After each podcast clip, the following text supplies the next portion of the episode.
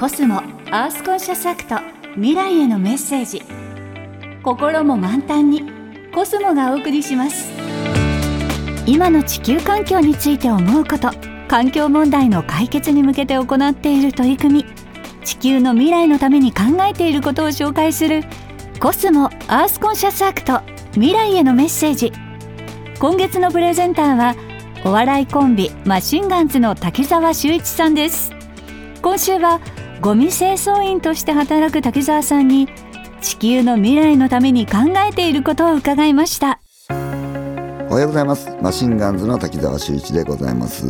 本当にまあ一人一人がなんかね地球環境のためにねなんかちょっとちょっとでも考えていただけたら本当に未来変わるんじゃないのかななんていうふうに思ったりとかするんですけどなんでこんなことをまあ考えてるかと。先週ちょっと食品ロスのお話しさせていただいたんですけども例えば昔恵方巻きがもったいないみたいなことでねなんか結構企業が叩かれたこともあったわけですね、えー、その陰にはですねまあ200億円ぐらい儲かるからまあ10億円ぐらいはまあ本当にまあ経費みたいなことだから捨ててしまえ。でもそこが道徳的にどうなんだみたいなことで、まあ、議論を呼んだわけなんですね。もちろん本当にね10億円分の中ね恵方巻くの本当にもったいないななんていうふうに思ったりとかするんですけどもまあ言ってみたらですね、まあ、企業のまあ食品ロスのパーセンテージが全体のまあ55%、ね、家庭からのまあ食品ロスが捨てられてるのは45%だったりとかするんですね。僕はゴミ清掃員として働いてるとですね思った以上の食べ物が捨てられてるんですね。なのでまあ半々って言われた時にああまあ多分そうだろうななんていうふうに思ったりとかするわけ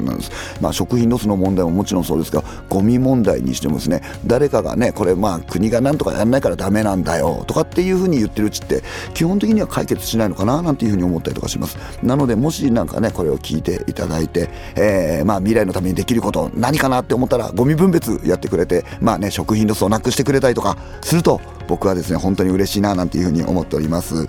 さあというわけでございましてお相手はマシンガンズの滝沢秀一でございました。コスモアースコンシャスアクト未来へのメッセージ心も満タンにコスモがお送りしました。